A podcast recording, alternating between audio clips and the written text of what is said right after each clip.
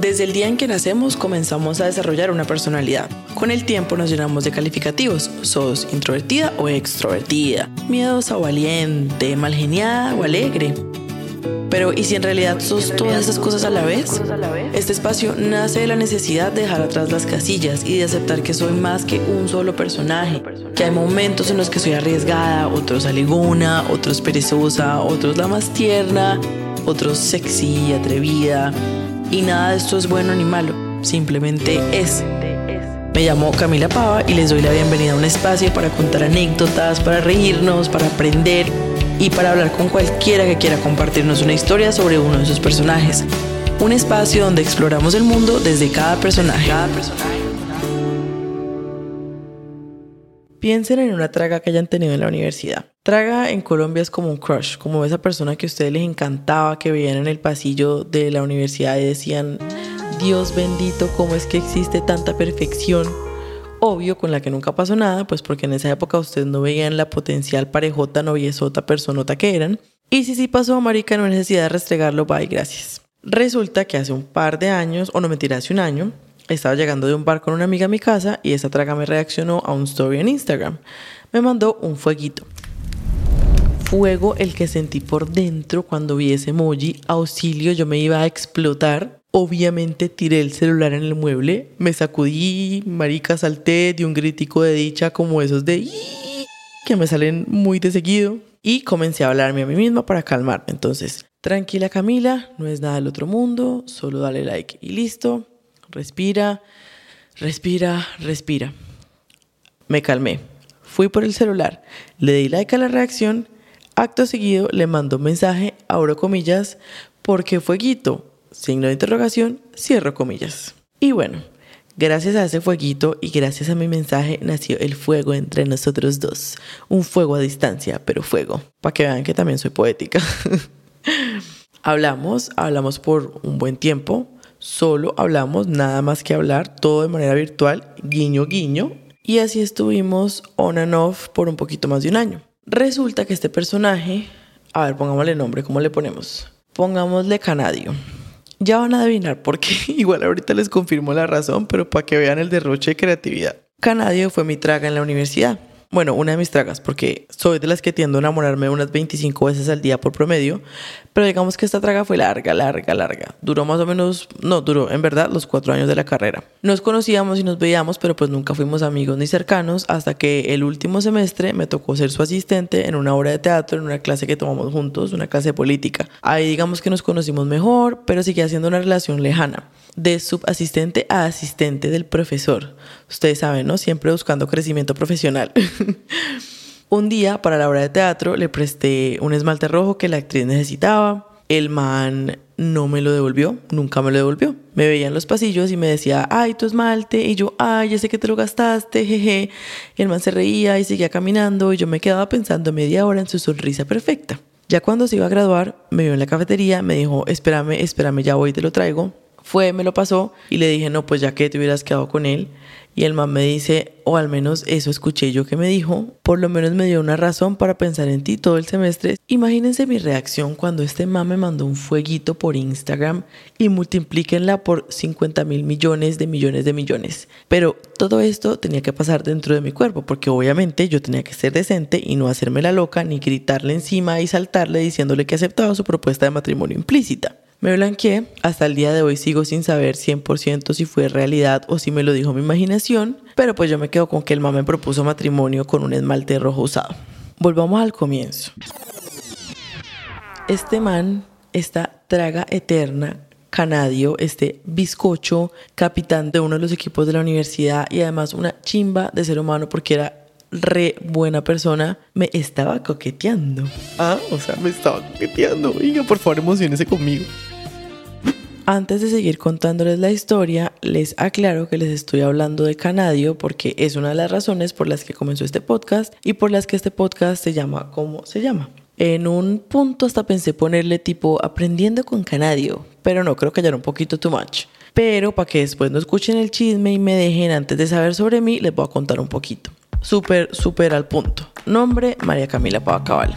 Apodos, Boje, no me pregunten por qué mi mamá me dice así porque yo todavía no entiendo. Camilita, Cami, María me dice mi hermana, la nieta prefería dicho por mi abuela, solo que le da pena decirlo delante de los primos. Y María, porque en la universidad me dio pena decirle a los gringos que me dijeran Camila mejor y me aguanté cuatro años con este nombre. Obviamente al principio ni siquiera sabía que me estaban llamando a mí. Edad 29 años, signo zodiacal, Escorpio, ascendente Capricornio, luna en Libra crisis emocional y romántica, tres cosas que amo hacer, comer, bailar, alegar, alegar 100%, mi pasión, contar historias y luchar porque todo el mundo tenga la libertad de ser sin ser violentado, mi sueño, vivir y vivir bien, de contar historias y vivir en un mundo libre. Y claramente seré su host en este podcast super cool, el más creativo del mundo, con los mejores apodos, como Canadio por ejemplo. Ahora sí, volvamos con la historia. Estamos en enero del 2023, en Toronto. Fui a Canadá a visitar a mi hermana, pero digamos que el segundo objetivo era encontrarme con Canadio. ¿Ya entienden por qué se llama así? ¿Ya entienden por qué le puse ese apodo? Bueno, pero desde antes de encontrarme con Canadio me sentía extremadamente asustada. Oigan, no se imaginan. Fue como si los cinco años que llevo trabajando en la autoconfianza y el amor propio, puff, todos se hubieran desvanecido. Se los comió un dementor. Pánico. Cuando nos encontramos me temblaba hasta la boca, yo no podía hablar y menos besar, obviamente. Y la primera noche que estuvimos solos en el cuarto, pues tenía yo ganas hasta de vomitar. Era como si la mitad de mi cuerpo saltara e hiciera críticos de la dicha y la otra mitad quisiera salir corriendo para nunca más volver y nunca más ser vista. Me tocó decirle, anda, porfa, por vino y tomémosla despacio esta noche. El man no escuchó la parte de esta noche, se quedó solo con el vamos despacio y por ende fuimos re despacio, extremadamente despacio, a paso tortuga, una tortuga que no besa. Tres de los seis días que íbamos a estar juntos fueron así. Y yo no les voy a negar que disfruté de su compañía porque sí hicimos planes chéveres, salimos, fuimos a comer, a bares, hablamos un resto. Igual cada vez me sentía más y más insegura. Como si el man me estuviera confirmando que no le gustaba, estuviera confirmando todas esas sospechas de inseguridad que había llenado mi cabeza y el man se había arrepentido de estar ahí conmigo y ya no era suficiente para él. Ah, maldita inseguridad. O sea, volvió con todas las fuerzas y no me quería dejar en paz. Estuvimos tres días en un hotel y al cuarto el plan era irnos para su casa. Ese día me levanté con rabia, tenía ira, ni siquiera sabía qué estaba sintiendo y le dije, ven, no me voy con vos, no estoy cómoda, no siento que esté siendo honesto conmigo. El man quedó como, what the fuck, WTF, ¿qué putas esta vieja? Primero que despacio y ahora que por qué no voy rápido.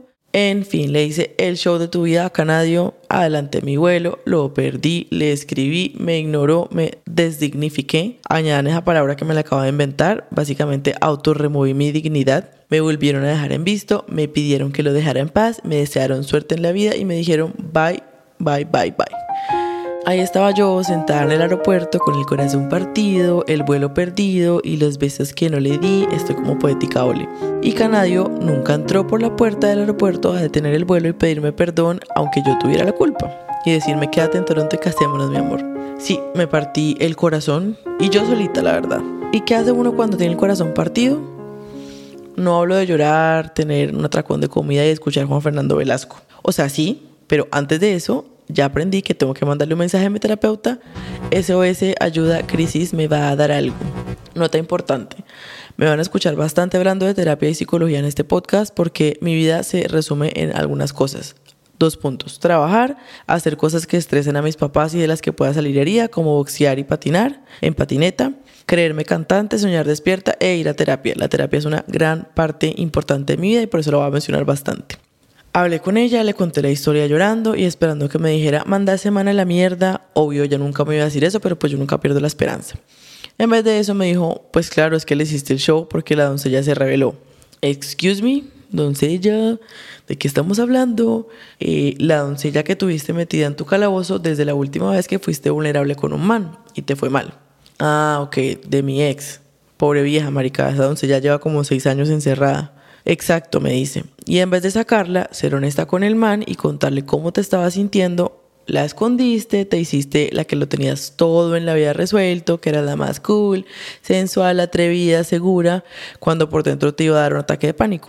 En vez de ser vulnerable, decidiste jugar un juego de poderes y de seguridad falsa y terminar con un intento como de manipularlo a él con eso de querer irte, pero esperando que el man te dijera quédate y con una pataleta de niña chiquita básicamente. Para que entendamos un poquito más, ¿quién es la doncella? La doncella es esa mujer que se abre, que se destapa, que habla de sus emociones, de sus sentimientos, que es vulnerable, que le gusta sentirse protegida, que le gusta que la abracen, que la amen, que la mimen. Pero en este caso, mi doncella se mamó de que la escondiera y me gritó, vieja, aquí estoy. Y así me escondan, no me voy a ir, no me voy a desaparecer. Y por lo que te pasó en el pasado, no tienes por qué esconderme para siempre. Ahora, si para hacer las paces con vos tengo que hacerte show, pues show te haré y tome su show y tome su pataleta que le hice a Canadio. Obviamente la situación para mí no era fácil, tocaba muchas heridas de abandono del pasado, recuerdos dolorosos, una tensión interna muy fuerte que siempre he tenido que ya estoy trabajándole, pero que he tenido de querer ser perfecta para poder ser amada. Muchas cosas que pasaron en mi pasado amoroso y además de eso, sumémosle el significado que tenía este man en mi vida. Era mi niña de 17 años por dentro diciendo, por favor, que me ame, que me ame porque lo amo, porque fue mi traca eterna en la universidad. Todo eso fue un cóctel de emociones que explotaron y pues me llevaron a este momento. ¿Qué fue lo que aprendí y recordé después de lo que pasó? Que no tengo que ser perfecta, que me puedo amar sin ser perfecta. Es más, que ser perfecta es imposible. No es algo que sea real para los seres humanos.